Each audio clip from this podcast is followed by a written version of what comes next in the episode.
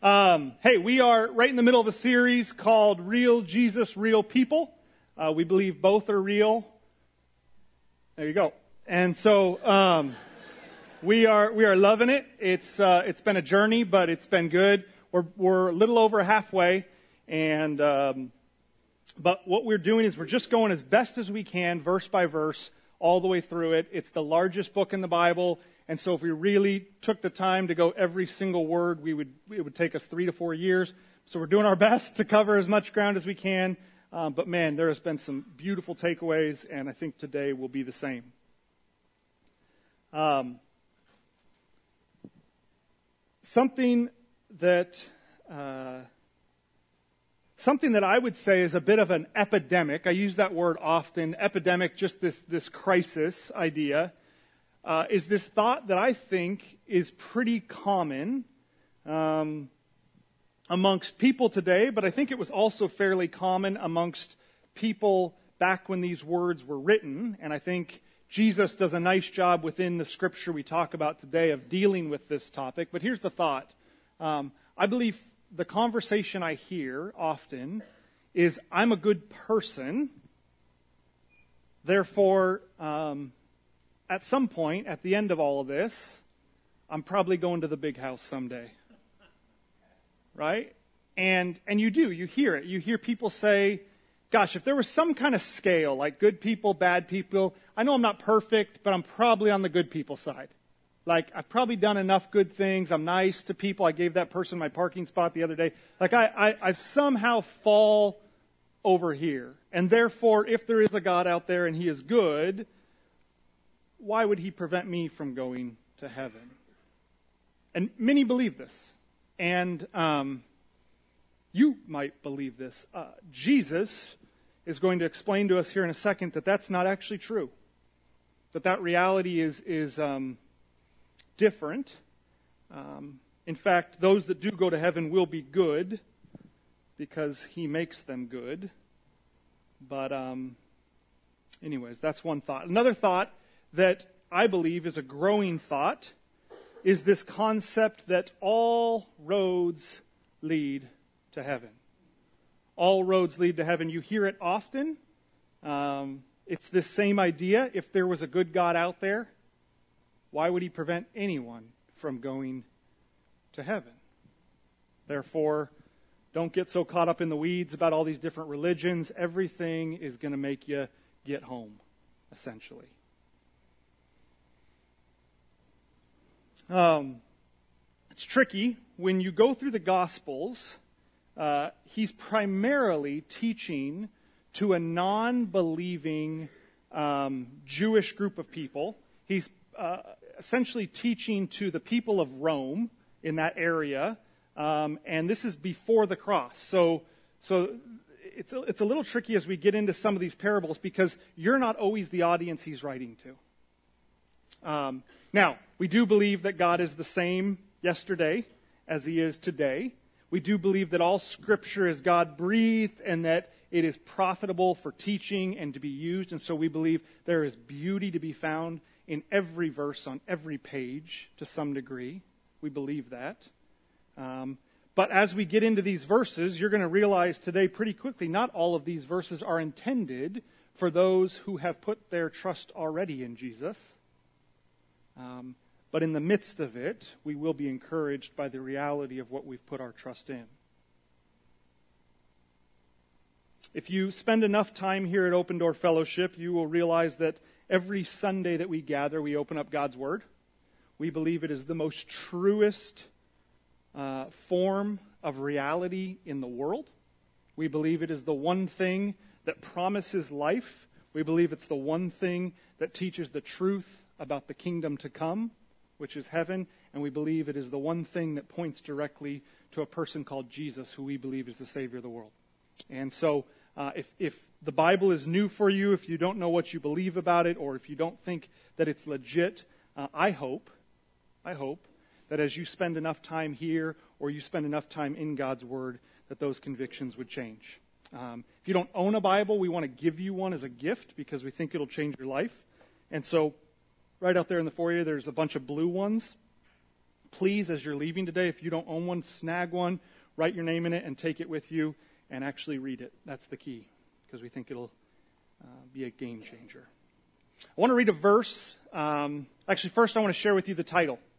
The title for today's uh, section is, is Who's on the Guest List? Who's on the Guest List? And we're going to be spending almost all of our time in Luke 13. And I want to read you where I got this title from. So, Eugene Peterson, he's an author, he's a pastor. He wrote The Message. It's a version of the Bible, a paraphrased version of it. And this is how he describes a little section of what we're going to read today as our passage. I'm just going to read it right now. This is Luke 13, 23 through 25. A bystander said, Master, will only a few be saved?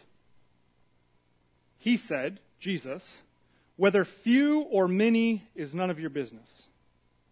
Put your mind on your life with God. The way to life, to God, is vigorous and requires your total attention. A lot of you are going to assume that you'll sit down to God's salvation banquet just because you've been hanging around the neighborhood. Well, one day, you're going to be banging on the door, wanting to get in, but you will find the door locked. And the master saying, Sorry, you're not on my guest list.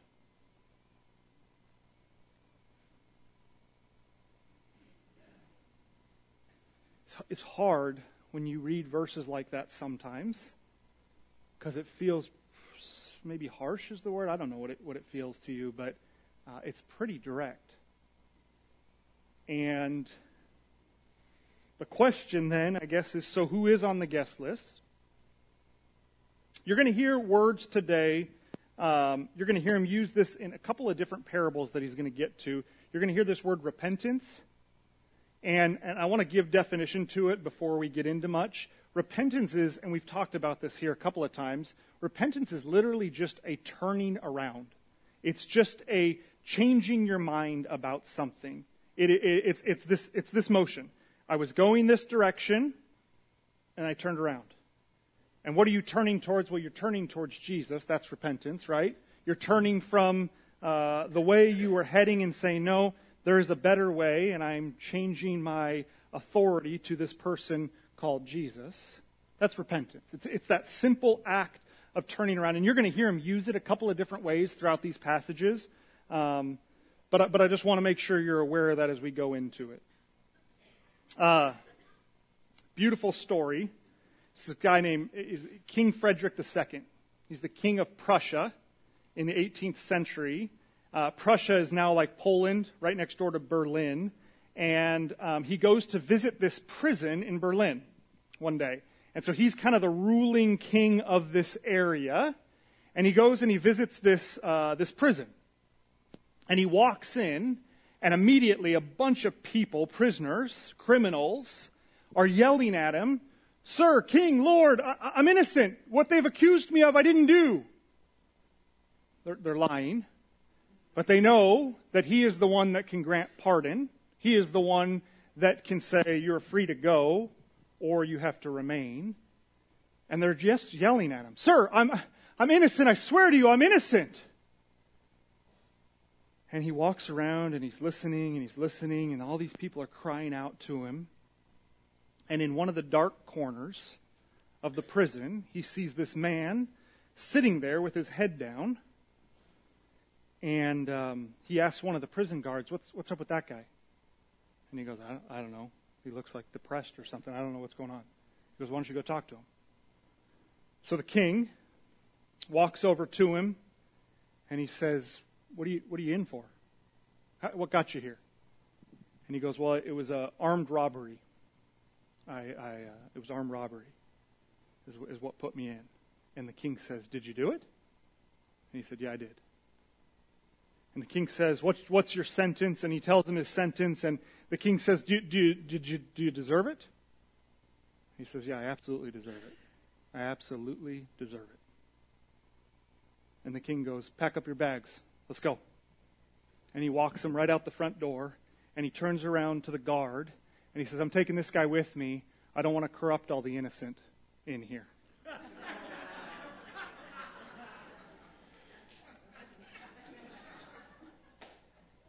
Beautiful picture of repentance and the power to be forgiven of it.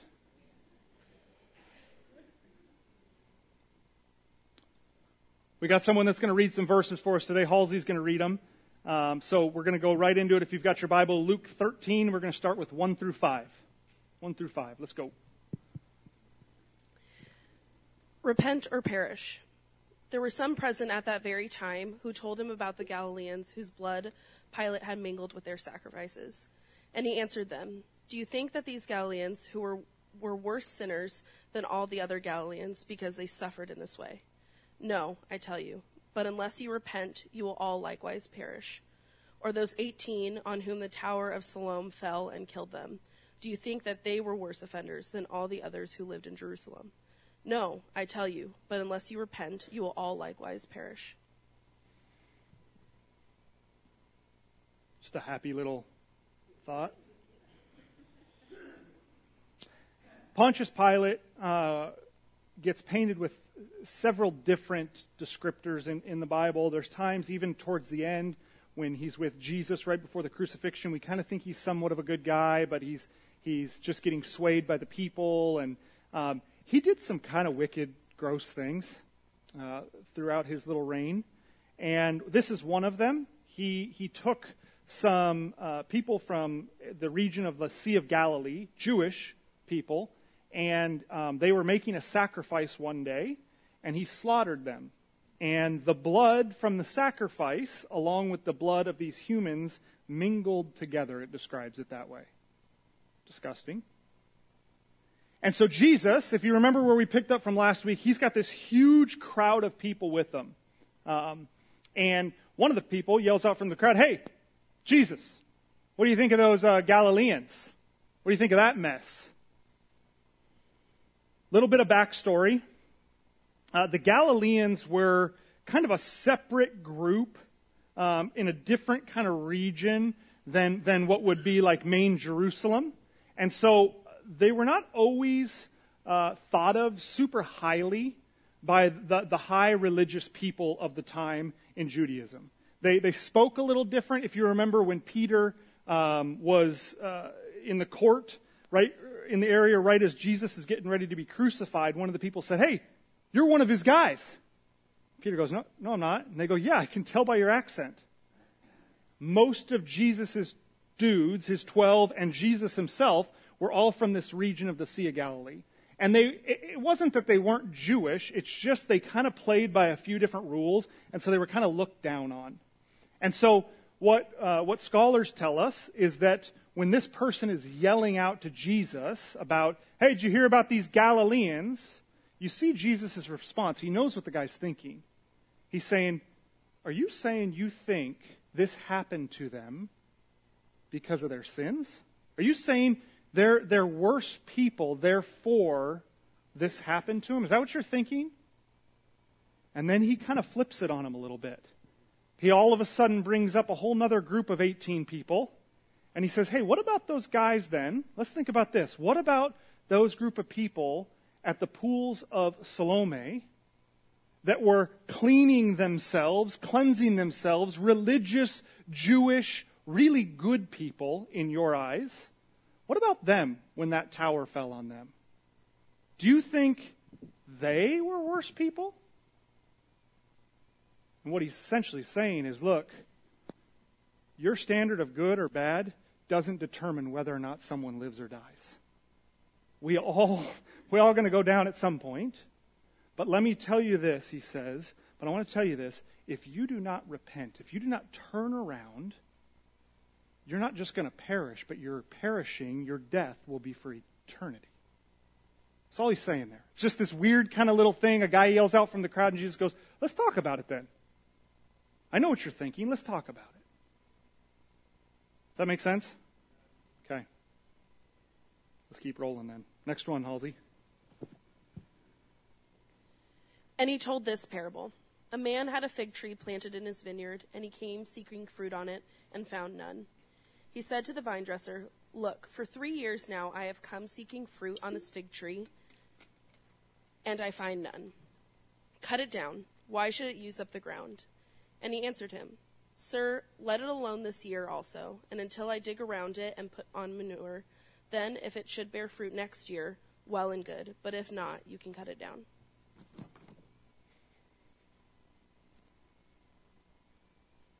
You don't have to preach on this one. That's it. But I do. Um, it's, it's interesting. A couple of things would have stood out to, to a few people listening to him say this parable. The first one is a fig tree growing in a vineyard. Uh, it wouldn't have belonged there. And that would have, that would have stood out right away to, to some as like, he's telling us something a little different. Um, it's interesting. He, it leaves us with a cliffhanger. Like, we don't really get an answer. Did the guy say, okay, give it another year, give it a go, throw some mulch on it, see what you can do, and then we'll cut it down? That was what the request was, but we don't see an answer, yay or nay. This is the only time this is recorded in any part of Scripture. There's a couple other times where Jesus is walking in Matthew and Mark, and he comes across a, a, tree, a fig tree, and he says some similar words, but this is a parable. This is not the tree. And they might, they might mean some similar things, but this one's a little different. Uh, one thing is for certain, there is, um, he is trying to make some bit of comparison. The reality is that Jesus has started his ministry three years ago, and it has been three years, and very little fruit has come of it. The other interesting thing, though, for many hearing the story would have been the reality of fig trees. They don't actually produce fruit until about three or four years, or sometimes five years.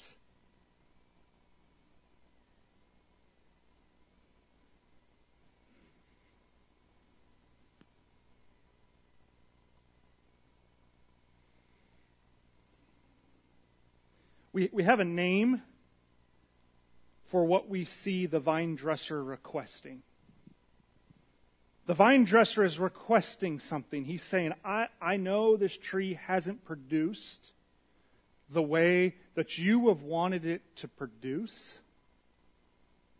but will you give me a little while longer with it?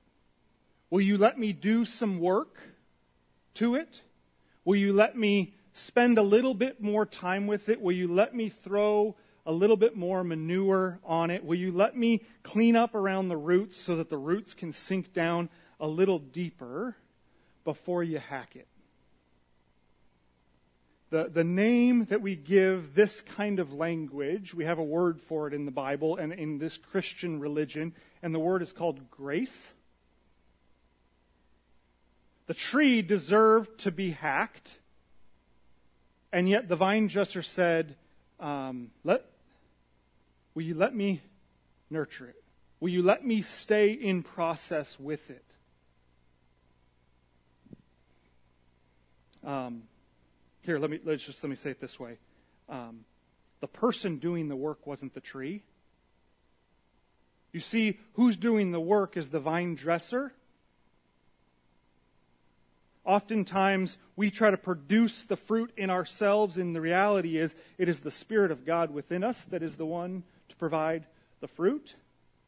And there is one that is out there. His name is Jesus,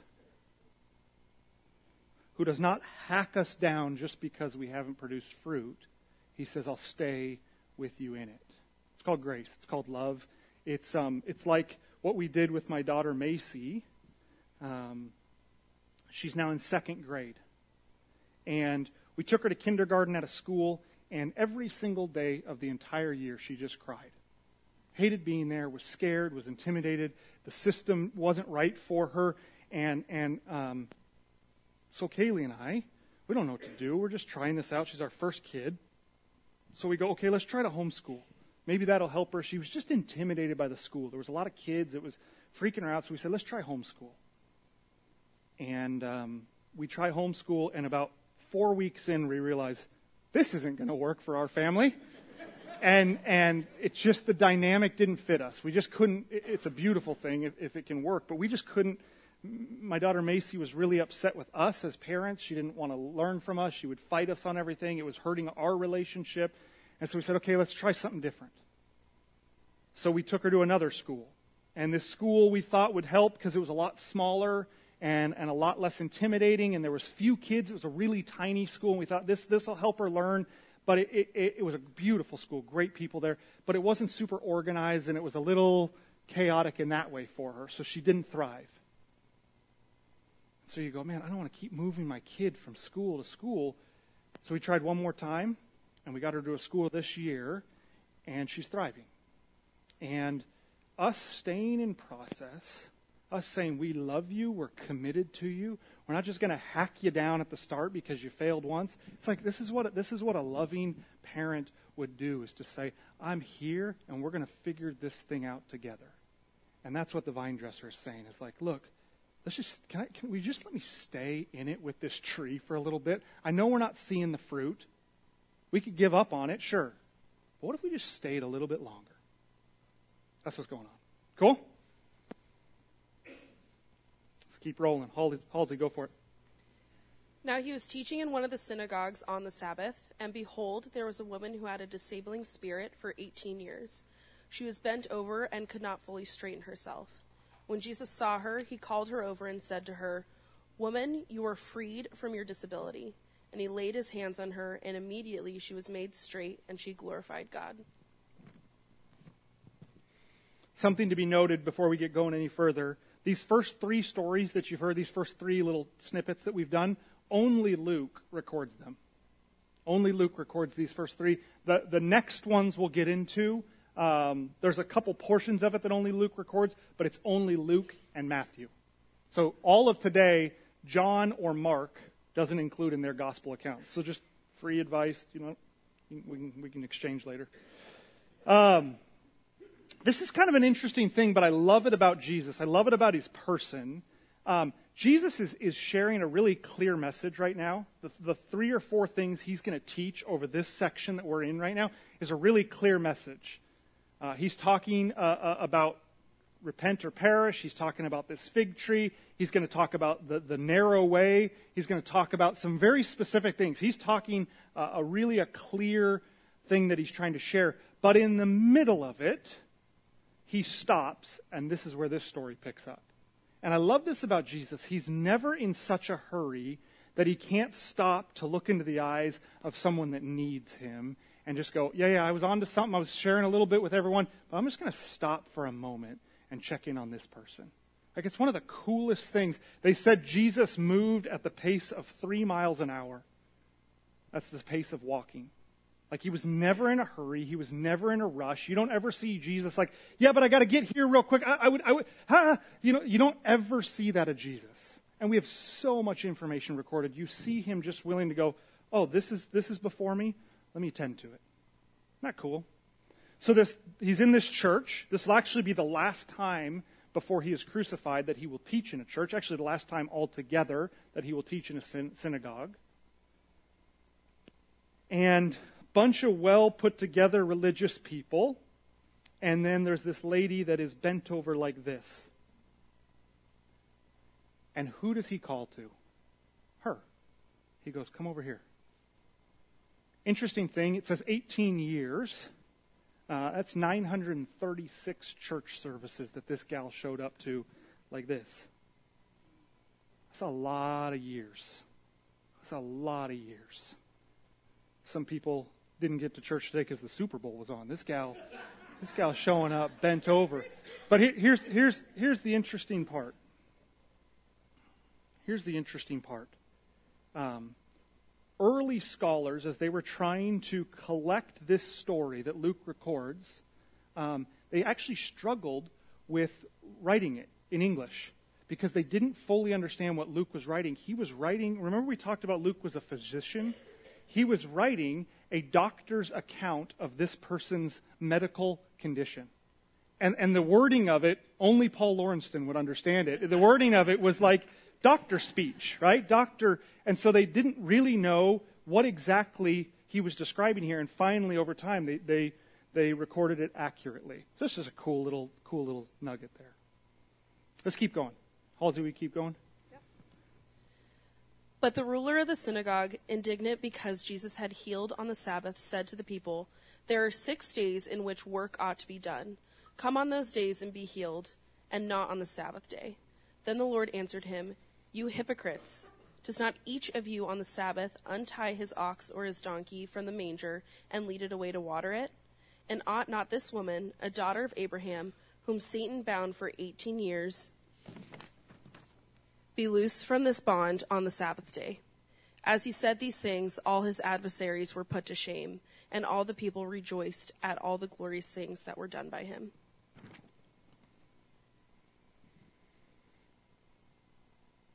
he sees this gal, she's bent over, and he points to her and he says, Come here. He puts his hands on her, and she stands up straight. And the religious leader in there goes, Hey! Hey! You're not allowed to do that here. Or at least not on this day. Hey! And here's the crazy part. He doesn't say it to Jesus. Did you see how he said it? It says, He turned to the people he turned to the people. Here's Jesus has just done this most miraculous thing, and he turns to the people and he says, Hey, you guys know the rules, right? We're not allowed to do this on this day. And what does Jesus do? He gives a really friendly uh, interaction. He, he calls him a hypocrite. He says, Hey, you're such a hypocrite. He goes, Look, all of you on the Sabbath will untie your donkey and free it to go get some water at the watering hole. But this lady has been in bondage for 936 Sundays. And you're saying, hey to me?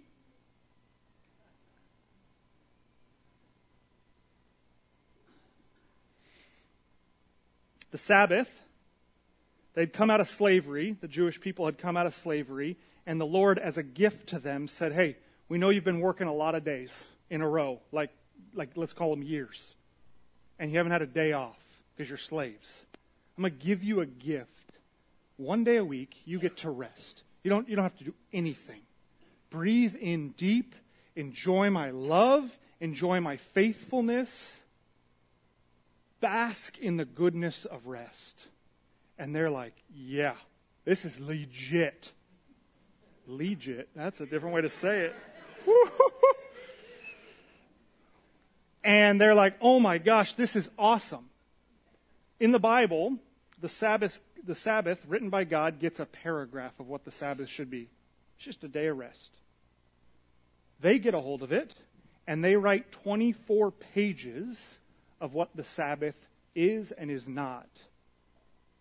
It's called the Mishnah. And something good intentioned, something right, uh, has become bondage has become law, has become captivity, has become enslavement for many. It, I, was, I, was, reading about someone that just traveled to uh, the, the, Jewish country, Israel, and he was getting on an elevator, and he's not Jewish, and it was the Sabbath, and there was Jewish people, and they asked him, "Will you press the button on the elevator to get us to the right floor?" And he go, and they're both standing right next to it, and he goes, "Sure, like I'll press it." So he presses it, and he asks them, he said, why, why weren't you guys able to press the button? And they said, well, when you press the button, it creates an electric shock, and, and, a, and a, a little bit of fire is made. Well, you're not allowed to make a fire on the Sabbath. So you can't. So, but, but this, but, but this, this idea is like, man, they were so intent on enjoying the Sabbath that they kept putting walls up. Like, man, this boundary is awesome for us. Let's put a few more up. And here's this woman who has been in bondage because the very people that could have healed her in the name of Jesus wouldn't do it on a specific day. And Jesus shows up. He goes, Are you kidding me right now? Astounding. We, uh, Kaylee and I, we were at Dunch Lester, yesterday, Linner. It was 4 o'clock we were eating, whatever you want to call it. And uh, our, our waiter came to the table and she was pouring water for us. She couldn't even really look either of us in the eyes. And she, she walked away from our table, and Kaylee turned to me. Kaylee's got a really good sense for people, and she said, That girl looks like she's in pain. And it wasn't like she wasn't limping. She didn't look like physical pain. She, she her lips looked a little uh, like they had some pain going on. We don't really know. But she just looked like something was oppressing her like something was over her. And I can't get her out of my head. Last night, as I was preparing the message, um, I was just praying for her. Like, I just go, gosh, there's something putting this lady into bondage. And she you could just see it. Like, she couldn't look at us right. She couldn't focus. She was just, you could tell she was in pain. And I know for a fact if Jesus would have been with us that day in that restaurant, it was a packed house, he would have just said, Come here. And he, she would have been the one he would have called over. She would have been the one that he would have said, Hey, look, you're, you're free from whatever's, whatever's hurting you. And I wish, man, I so wish yesterday I could go back and I could just pray over her and just say, Hey, look, I, just see something on you that looks dark and heavy. I just want to pray the name of Jesus over you because I believe he can save you. I believe he can heal you. And I believe he can bring life to your bones. And I didn't, um, but maybe I will.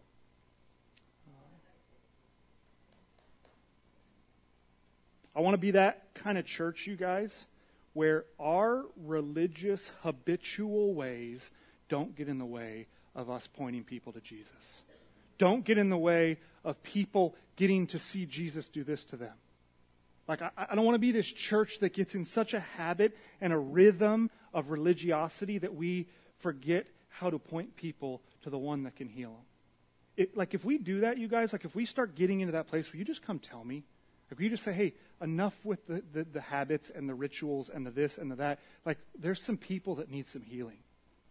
Like, would you, I'll give you the permission to just do that. All right, let's keep rolling. So he's now back into his message. He just paused for a moment to heal this lady and to yell at a Pharisee and call him a hypocrite, and then he's now he's going back into his thing. So let's keep going. He said, Therefore, what is the kingdom of God like? And to what shall I compare it? It is like a grain of mustard seed that a man took and sowed in his garden, and it grew and became a tree, and the birds of the air made nests in its branches. And again he said, To what shall I compare the kingdom of God? It is like leaven that a woman took and hid in three measures of flour until it was all leavened.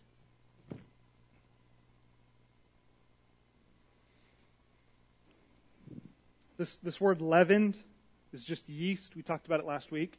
Um, most times it's used in Scripture, it's a bad thing. Um, this, this tree, this mustard tree, uh, this, is a, this is an interesting thing. This would have caught people's attention. First of all, you, you um, he's talking about a mustard tree, which they grow to about four feet tall. And he's talking about it in a way that it's going to be this massive thing that even the birds are going to hang out and make nests in it. These little mustard trees are tiny, they're little garden bushes. And, and so he's giving this description. He's got this lady that's got 42 pounds of flour, and she puts a little bit of yeast in it, and, and it, it, it gives leaven to the whole bunch. Um, there are some scholars that will say uh, this is talking about the corruption that's going to come in to, uh, to the kingdom. I don't agree with, with that assessment of these words. Um, I think what he is trying to say here is the kingdom is going to show up and it's going to grow in a way that you didn't expect.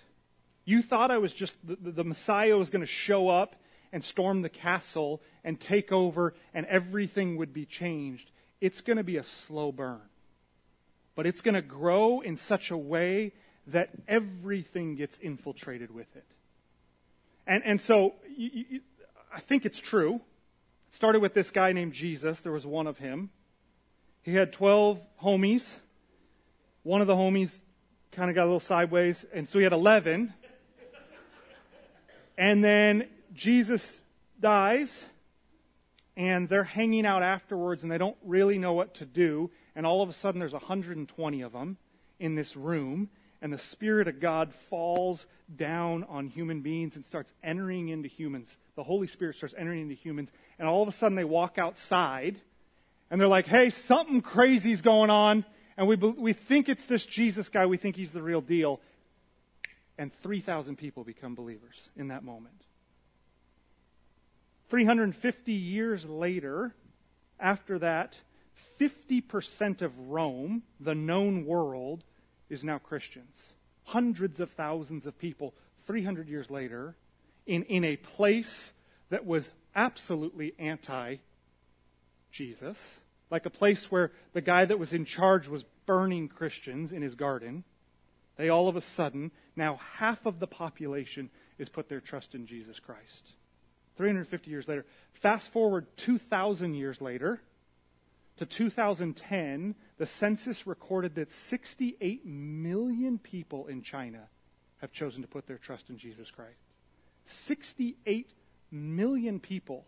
They say about China's growth in Christianity right now that the population of China is growing by 10%.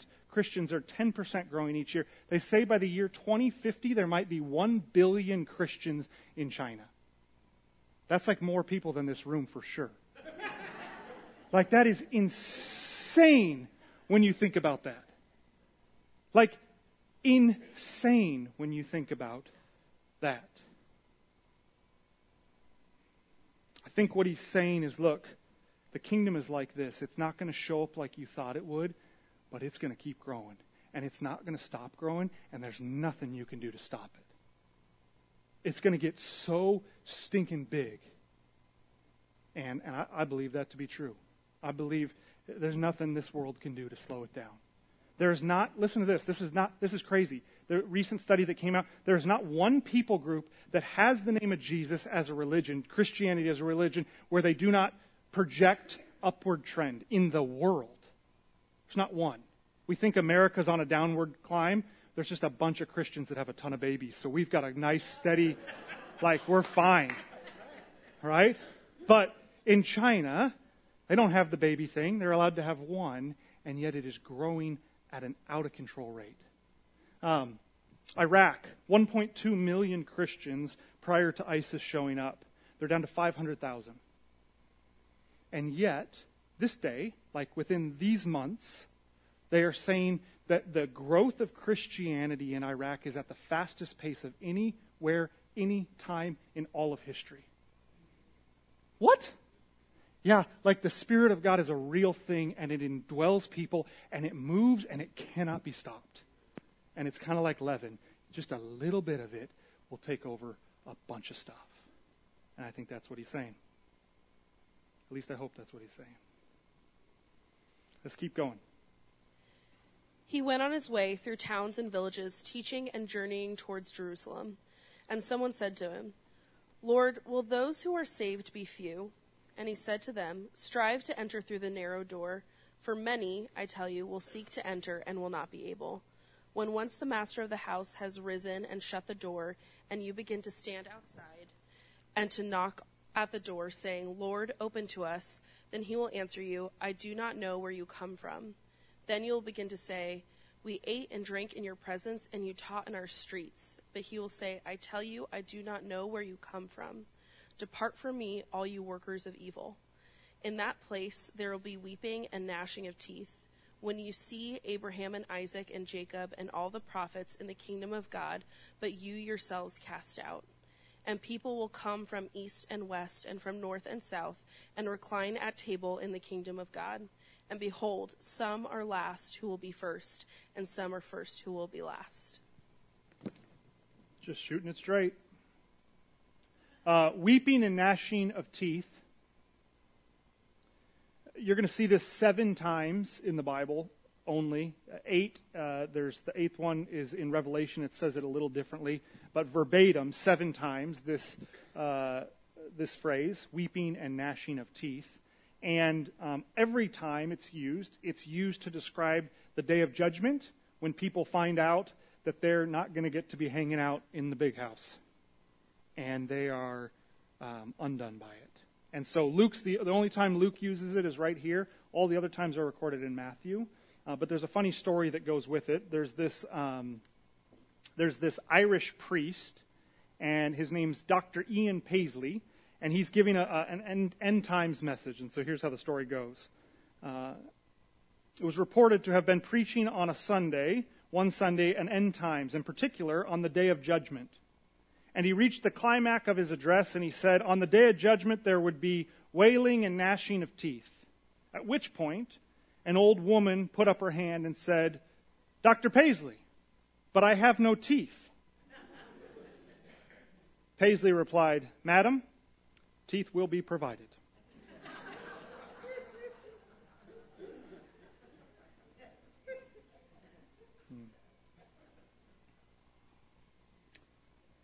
They're mad that they're not getting in.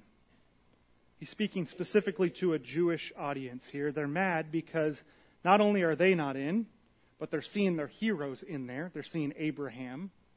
They're seeing the, the, the, people that they looked up to. And they're also seeing people coming from all over the world, from the east and from the west. And it's like, whoa, whoa I thought it was like just our little tribe getting in. No, people are showing up from all over the world, and they're getting in. The narrowness of this door that he talks about, he uses this, this idea of a narrow gate, a narrow door. The narrowness is not about so much about how few people will be there. The narrowness is about how small of a door it is that you can go through to get to heaven. It is small because it is only found in one person, and his name is Jesus. There's one entry point, and it is Jesus. There are not many entry points, there are not all roads lead to go. There is one, and his name is Jesus Christ. He says, I am the way. And if anyone wants to come to the Father, if anyone wants to get home, he's got to go through me. Period.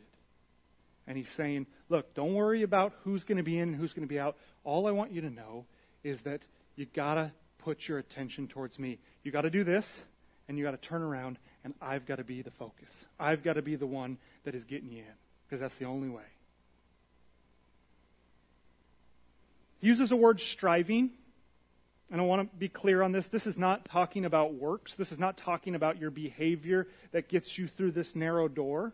He's simply saying it is a ton of work for you to turn towards Jesus. I know. He, remember, he's teaching to a Jewish audience, a man made religion people with a desire to love God, with a desire to pursue the things of God, and yet their religion, we talked about it a little bit ago, is actually keeping them away from the Messiah. And he's saying, Look, I know it's so stinking hard. It's going to take a lot of work for you to do this.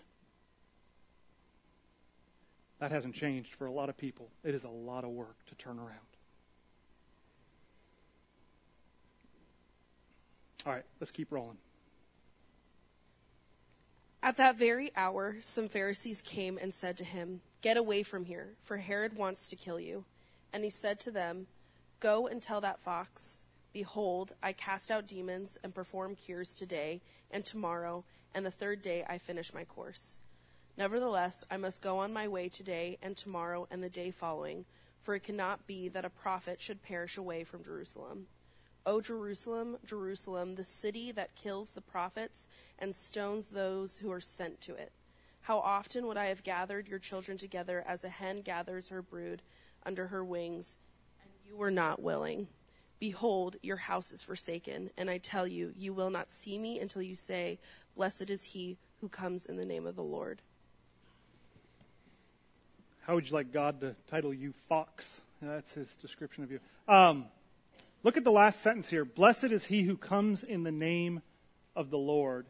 Jesus is saying to this group of, of Jewish people, he's saying, Look, you're not going to see me again until when I arrive, you declare the words, Blessed is he who comes in the name of the Lord. Now, some will say um, he's talking about when he rides in on a donkey. Remember that? So he, he rides into Jerusalem right before he gets crucified. He ri- rides in on a donkey. And what do they yell out? Blessed is he who comes in the name of the Lord. But in Matthew's account of the gospel, he records a really clear, specific moment after the donkey event where Jesus is saying to the people, You're not going to see me again until I come back, and you declare, Blessed be he who comes in the name of the Lord. So it's clear what he's saying here is not, um, You're not going to see me again until I ride in on a donkey two days from now. He's saying, You're not going to see me again until my second coming. We here at Open Door, we believe that Jesus is coming back and there will be another day. This time he won't be riding in on a donkey. We believe there'll be some kind of cloud he rides in on and a white horse, and it's going to be legit, legit.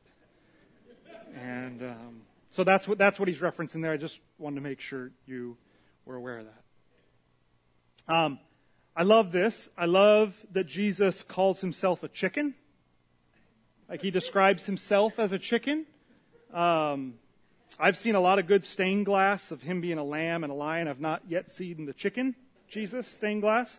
I'd like to see that. But this is, this is interesting. All joking aside, we, when we read Genesis, we see that God created man and women and that they were image bearers. Uh, we also see these words. It says, when God was hovering over uh, the darkness, the word is actually brooding over the darkness, brooding. And we are getting to see described by Jesus himself as this motherly instinct of God. This kind of feminine, uh, motherly compassion and love for the chicks. And that's pretty cool when you think about that. Often God is giving a masculine uh, characteristic, and here, out of his own words, he gives himself a more feminine understanding. Pretty cool.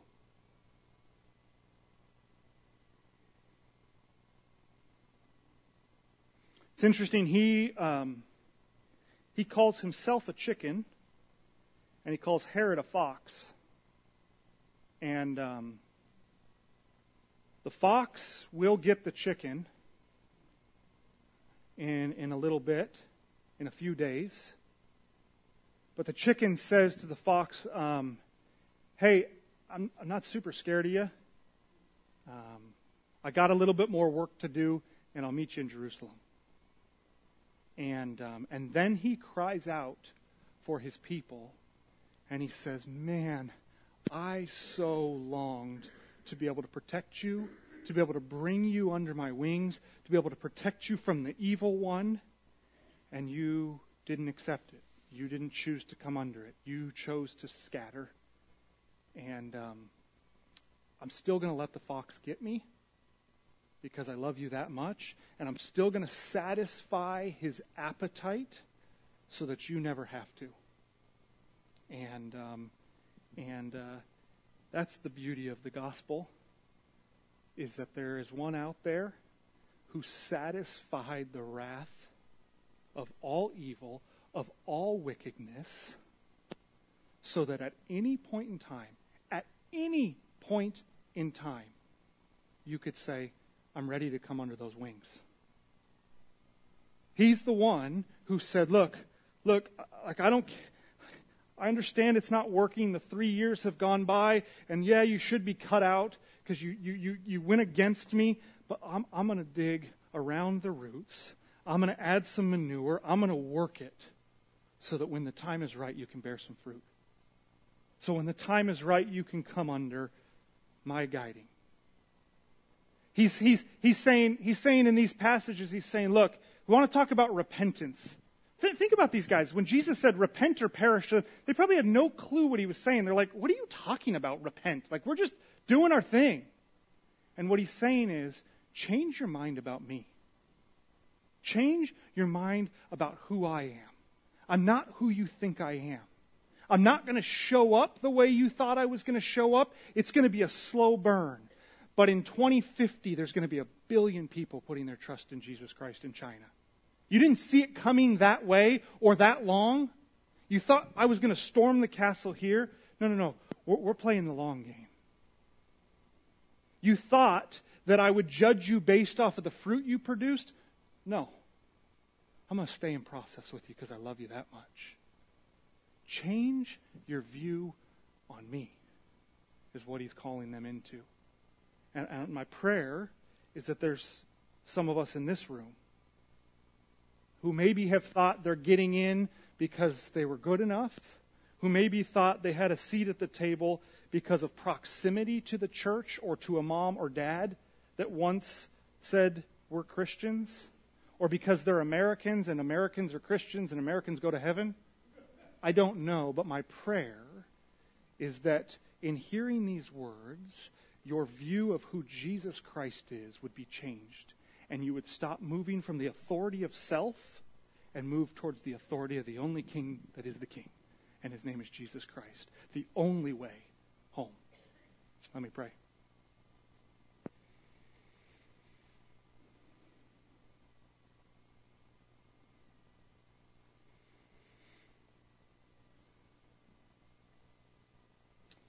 Lord, you're not the way we thought you would be always. You don't even say the things we think you should say.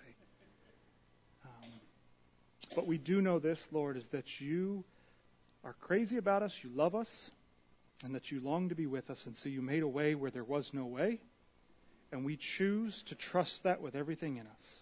We take this communion today, Lord, because we choose to believe that the cross worked, that it was enough, that your body broken, that your blood shed was enough to get me home, and that it would be the only way to get me home. And so we take it as a declaration, as a celebration of the reality that is disclosed in your word. We love you and we give you our lives. In Jesus' name, amen.